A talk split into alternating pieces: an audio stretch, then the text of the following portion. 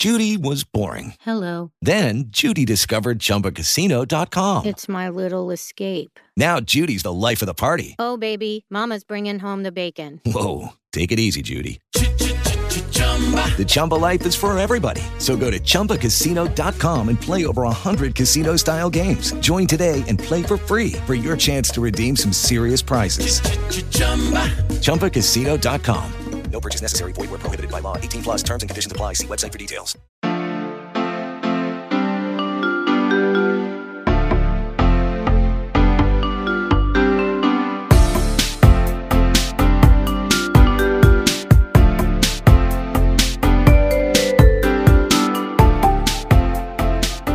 Welcome to Delaware Spotlight, the weekly look at the news and events going on around the state. I'm your host, Earl Holland. And this week, we'll talk with Lindsay Felch, daughter of late artist Bernard Felch, whose works will be on display at the Delaware College of Art and Design's Toni and Stuart B. Young Gallery. The free exhibit, called Painting, Sculpture, and Ceramics by Bernie Felch, is on display through January 19th.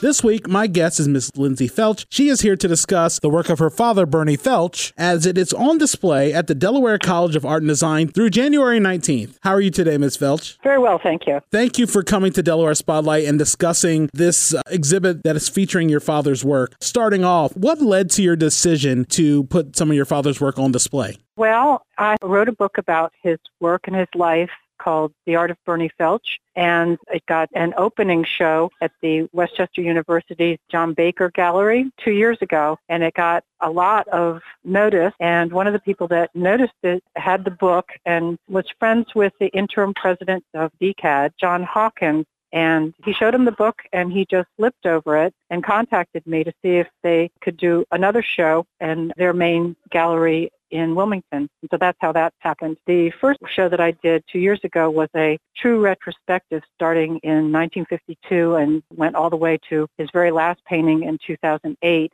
And this one, I took a little bit different tact in that this one's more about grouping. It does have the same kind of range as far as years are concerned, but I put groupings together of still lifes, landscapes, abstract, figurative, nudes, things like that in more of a grouping and thematically as opposed to a retrospective.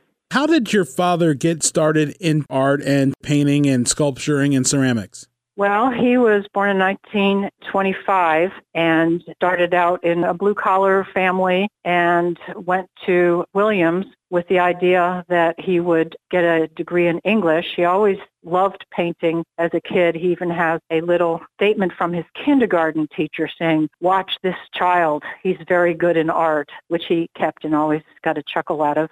But he got drafted into World War II from Williams and he did his tour in Europe. And during that time he was on the front lines which was horrendous but he did have the opportunity on furloughs to travel to Paris and to other cities as he traveled around with the army. And he was blown away by the architecture the art. He just sucked it all in. And so when the war was over, he was still in Europe. And at that time, they did a very interesting thing in that they decided that the soldiers, all being around 18 or 19 years old, were not going to come back in very good emotional state. So they set up schools and dad went to the one in Shrivenham, England that was actually built by German POWs in six months. And when he was there, he had the opportunity to just decide what he wanted to take. So he just took everything art. And that's when it just really dawned on him that this was his life's calling, his life's love, his life's direction. And so when he eventually came back to Williams, he changed his majors. He still majored in English, but he took a double major in art. And that's how he started his career. And he made art until the day he died in 2008. What were some of the artists that were some of his biggest influences? I would say Picasso, Braque, Gris, Cubist artists. When he graduated from Williams, he went back to Europe and went to school in Paris and then also into Italy. And so he met a lot of artists who had gone to the schools that he attended in Paris. He met Jacques Lipchitz, who was another generation older than he was. And so he was influenced by him. He read and went to museums constantly, so he was always looking and learning. And he reached out to many artists as well, just called them up on the phone, dropped in, and then became basically pen pals. He was an avid letter writer. So he absorbed a lot, but he challenged himself constantly too, both in media directions. He was a master potter. He was a sculptor in wood, marble, and ceramic. He did architectural brick sculptures that were supporting architectural walls for both interior and exterior pieces. He has a major piece at the Dover Art Museum, which I actually helped him on for a month, and numerous other ones around town in Wilmington and also in Philadelphia and other places out in Pennsylvania, Connecticut, and other architectural walls. So he was a true Renaissance man. He just loves working with his hands and challenging new methods, new techniques, new directions, and he always had fun with it. He just loved making art. I know you talked about his interest in doing a lot of different things. What do you think was the main force in driving him to try to learn how to do different skills? I think it was just a curiosity. He never looked at anything as something that he couldn't do. It was always taking on challenges. Sometimes he scratched his head, ooh, did I get over my head here? But he loved being challenged by things and had an immense curiosity about pretty much everything. He would find something and then he would do research on it and try things. How did your dad influence you getting into art? Well, my sisters and I grew up surrounded by art and artists and musicians, and he had a very amazing ability to keep friends for decades and decades and decades. So many of his friends that he met during his travels in Europe when he graduated from Williams were his friends to the end of his days. So we would travel to their houses for vacations and things and vice versa. And they were mostly all artists or musicians or both. And so we just grew up, you know, surrounded by eating off of handmade plates and handmade bowls and pushing the art away. And you know it became just part of our normal everyday world which was probably an unusual. Most people did not grow up like that. And we always made things you know our our sort of pastime things. We were given a pile of clay and say go for it and we had the tools and the potter's wheels and the kiln and everything to be able to do that. So it was just part of my world and both my sisters. My one sister is an artist, is a painter, so kind of just came easily. And I went to Temple and graduated from Temple with a BFA and tried something else because at that time being an artist wasn't exactly an easy way to make a living and having seen dad struggle with keeping uh, you know, he was a teacher too, which he loved. He loved dearly. He was an art teacher. So that's really how he made his living. He wasn't really someone who cared too much about selling his artwork. He just really liked making it and having shows. And if it sold great, if it didn't, great too. But he did try to show as much as possible, but he wasn't really that interested in it. So when I graduated from art school, I realized there wasn't really a whole lot of places you could go with that. So I actually went into the business world and learned how to be a buyer for the Pottery Barn and other kinds of business directions, which I found was very helpful in the end when I became an art consultant because I already had the business background. So it was a good combination, actually. So I've been doing that for 33 years. I know you mentioned a little earlier your father got into teaching, and I know a lengthy resume, chair of the fine arts department at Lincoln University, and taught at different places, including Tatnall. What mm-hmm. was it about teaching that he loved? He was an extraordinary teacher. I have had so many people, because of these shows and because of the book and because of other factors, come up to me and say, I had your dad. He is the reason that I am doing what I am doing today. And he influenced so many people. One of the things that was extraordinary about him was that he would treat this big blob of something that somebody made just as reverently as a beautiful, skilled, finished product of a perfect pot. He would treat it exactly the same way, encourage his students. He would refine it, maybe hollow out the inside so it didn't blow up and kill, but he would never poo-poo somebody's um, efforts at all. And I think that that gave his students who were maybe nervous or self-conscientious about expressing themselves really the freedom of just saying, okay, how about this? And he'd, you know, push them a little bit further if he thought that was the right way, or he'll just say, okay, well, start over again, or do something that was very constructive as far as teaching. And he loved it. He loved the research. He taught art history. He loved doing the research on it, the slides. He loved doing the field trips and taking kids to sometimes museums and things that they had never experienced before. And he found that exhilarating, really. Now, I know a lot of your father's works are on display at a multitude of places around the area, I believe New Jersey, Pennsylvania, of course, in the state of Delaware. To be able to see a lot of those works around in different places and even in private collections, what does that say about the work that he did and just sort of the interest that people took into it? I would say that was a successful career in art if your art lives past you among some of the works that are on, I guess, display in different places, in addition to uh, some of his brickworks, what are some of the different places around the area that some of his works are on display at? Well, the Delaware Art Museum has a number of his pieces. There's the wall, the um, in the park brick wall, which is a huge, big, big, big brick, very deep relief sculpture that's in the courtyard of the art museum.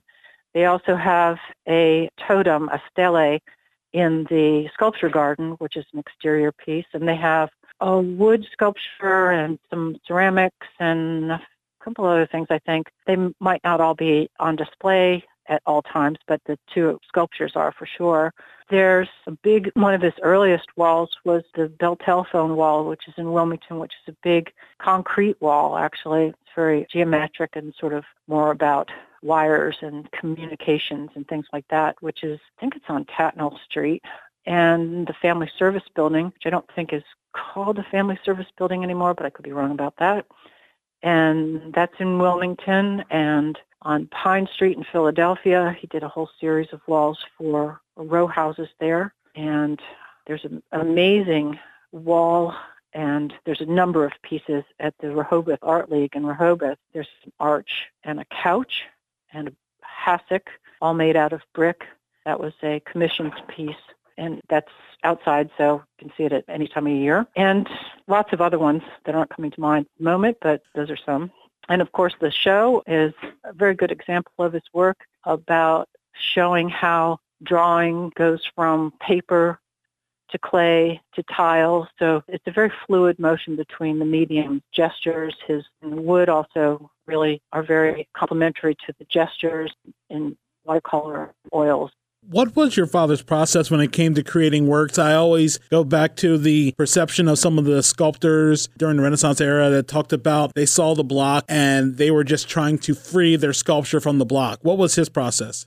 Uh, I think his process was what was in front of him. If he was challenged by a commission, that would get his brain going in that direction. If he had a group of friends that consistently got together on a pretty much monthly basis and they would hire a model and split the cost of that and do life drawings and he loved the camaraderie and they were all professional artists and hysterical and really smart and great and he loved that but also he loved the process of doing croquis which are very fast sketches. So you can just have to get the figure and it, and its movement in a very quick way. So it's a learning skill and helps you kind of loosen your hand. And he loved doing that. And then he would take those and actually work them into collages or develop them a little bit more. So just the inspiration of getting together with a group of fellow artists and doing that was inspirational. He traveled every summer because of school being off and he painted when he was away more than he painted when he was home. And I think that that might just be because he had the time and he wasn't looking at all the other mediums staring at him and he had his paints with him. So I think that was probably part of it. But he also loved the different towns and the landscapes and the different qualities of light and uh, being with friends. And so he painted hundreds of sketchbooks and then sometimes worked them back when he got back home in the studio. He would work those up and did collages with them and work them into bigger paintings. And sometimes he just left them in the sketchbooks and collected bits of candy wrappers to go on them or something and make them into other different kinds of collages. He loved sort of having fun with that.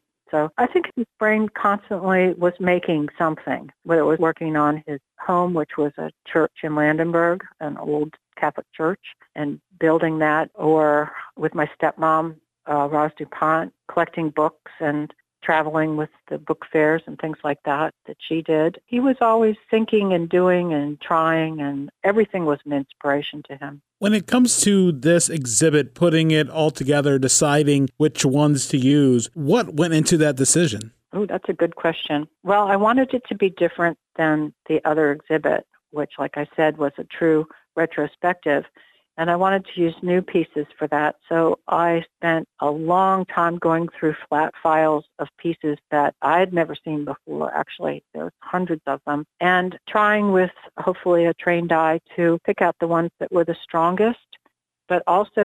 Lucky Land Casino asking people, "What's the weirdest place you've gotten lucky?" Lucky in line at the deli, I guess. Aha, in my dentist's office.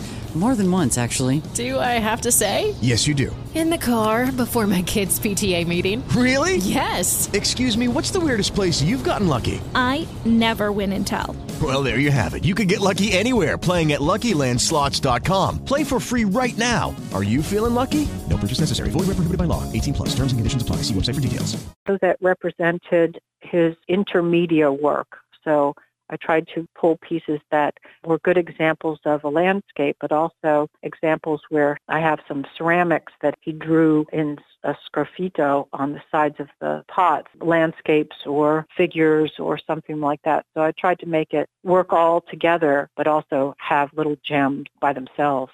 What is something that you hope that people who come and see the exhibit will take away from it? I hope everyone goes away with something which is always, you know, you can't really uh, tell people how to think about art, but I hope they go away with something that they remember. But one of the responses that I've gotten over and over again as people walk into this show and also the other show is one guy did this and they're blown away by the breadth of it, the skill in each medium that he mastered each he mastered watercolors he mastered oils he mastered pottery he mastered each one is equally good and strong. And when you look at it as a, a life it's pretty extraordinary. So that's just how broad it was. And i don't think even people that knew him very well that hadn't gone to the church or that knew him at dinners or parties or things like that had any idea that, for instance, his earlier works were really tight, classic oil paintings of, you know, traditional landscapes and still lives that were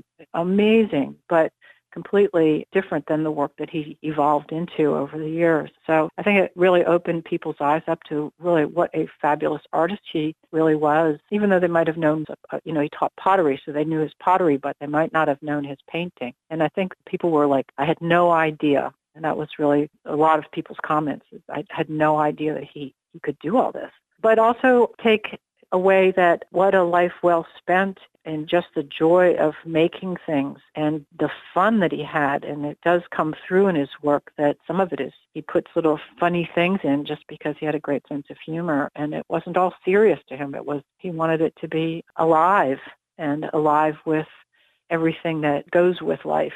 So I hope people just can see it and enjoy it, really. A little earlier, you mentioned as he tried to learn the different disciplines, and you mentioned that maybe there were some that he thought maybe I got a little in over my head on. What were some of the ones that he felt may have been the most challenging at the time before mastering them? Well, I do remember the Delaware Art Museum Commission. They gave him the challenge, and as far as the space was concerned, and he had to come up what his ideas were both in medium and structurally and it was a massive undertaking and both physically and mentally and also making sure that it came in on budget, which quite frankly was not all that great, which didn't really matter to him. He just really wanted to make this wonderful piece. And it was a, a huge undertaking, not only like how do you get each one of those bricks weighs like 20 pounds, how do you make this work with the right kind of cement and the right kind of vapor barriers in the back and just the technical parts of that? And when he thought about it and just the physical bringing enough bricks onto a pallet and then carrying them all and carving them all and then numbering them all and painting them all and carving out the back and then trucking them to the kilns outside of York, Glen-Gery Brick Company, and then bringing them back. And we dutifully number every single one of the 900 and plus bricks that are incredibly heavy and put them lovingly in order on the pallets. And when we got them back, the brick company delivered it to the Delaware Art Museum and they were completely out of order. And none of the bricks were like a regular brick shape. They were all over the board. So we looked at this pile of a ton of bricks saying, where's number one? On this enormous, incredibly heavy puzzle, basically. So just physically, how do you do this? And they made a tent for us to work under, and we worked up until almost a day of the opening, which was March 1st. So we worked when it was really, really cold, and we were worried about the mortar being too cold, and it was a huge undertaking. But he figured it out. I helped, but he figured it out. That's the kind of thing. It's like, okay, I got the job. Now what?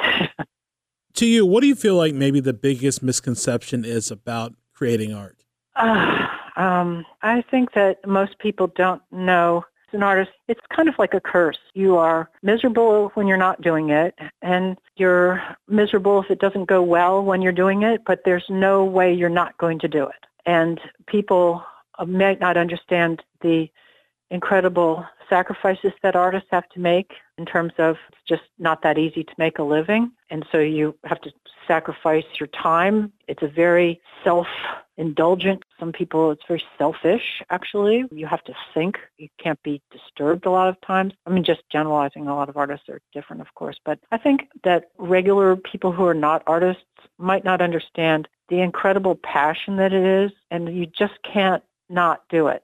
There's just no way you can't make art and having to go into the real world, so to speak, and make a living doing something that is not as creative as your mind is, is pretty hard for a lot of artists to do. So maybe that might be a, misconception for most people that they don't understand why people make art. You know, why would you do that if they don't understand the image that they're looking at? They might say, why would you want to do that? And that's a step to another place for an artist a lot of times. And there's just something ingrained. You cannot not do it. Who are some of the people who were influenced by your father's work? Uh, I would say anybody who took any of his classes over the years took something away with them from his classes, his talks, his mentoring, his he was uh, very good with people as far as trying to pull out what maybe they didn't see within them and I think anybody who took his classes was influenced him in some way. Even if they didn't make art later on, they enjoyed it. As we start drawing to a close, I have to ask, what do you think your father's legacy will be? Well, it's hard to say, but I've been around artists in various stages. You know, some are highly successful in big New York galleries and some are not. And that doesn't mean that they're not as good or as talented or as worthy. It's just a different approach to how they took their life and, and what luck they had in meeting the right person at the right time or a lot of different factors in that. I hope that his work finds homes. I present it out there and I hope that um, people enjoy it. That's really all you can ask, actually. I doubt whether he's going to be the next artist who's found by some miraculous person someplace. That fantasy doesn't really happen. Though it might, who knows? I just hope that his works that are out there can stay there there have been works over the years that he's done commissions for, like um, the uh, Bank of Delaware on Union Street. He did a wonderful, very large brick wall sculpture for them in a number of segments, and they tore the building down, and the wall went with it. So you never know. He wasn't actually too upset about it, to tell you the truth. One thing I wanted to ask before we wrap this up was about the book that you wrote about your father. How long did it take to put everything together, and what is the best way people can get the book? Uh, it took four years, a little over four years, and I worked with a book designer and a photographer who's project manager and bid it out to a number of different publishers. So it was a very interesting project. It was a lot more work than I had anticipated. It was hard to edit because there was so much, but I'm pretty proud of how it came out and have gotten a great response from people as well. I think it's a pretty broad range and it's also an interesting sort of a story of, a person who had a fairly interesting life and has beautiful photographs throughout. They were all professionally done and I think it's available at the Art Museum and the DCAD has it, or they can contact me and I can get them a copy. And I hope that's another way of maybe broadening how many people actually see his work is through the book. So it might reach people that might not be able to see his work. Well, Ms. Felch, I do appreciate all of your time coming to Delaware Spotlight and discussing your father's work as well as his influences and the exhibit as well. I appreciate the time to talk about him. Thank you very much. You're listening to Delaware Spotlight.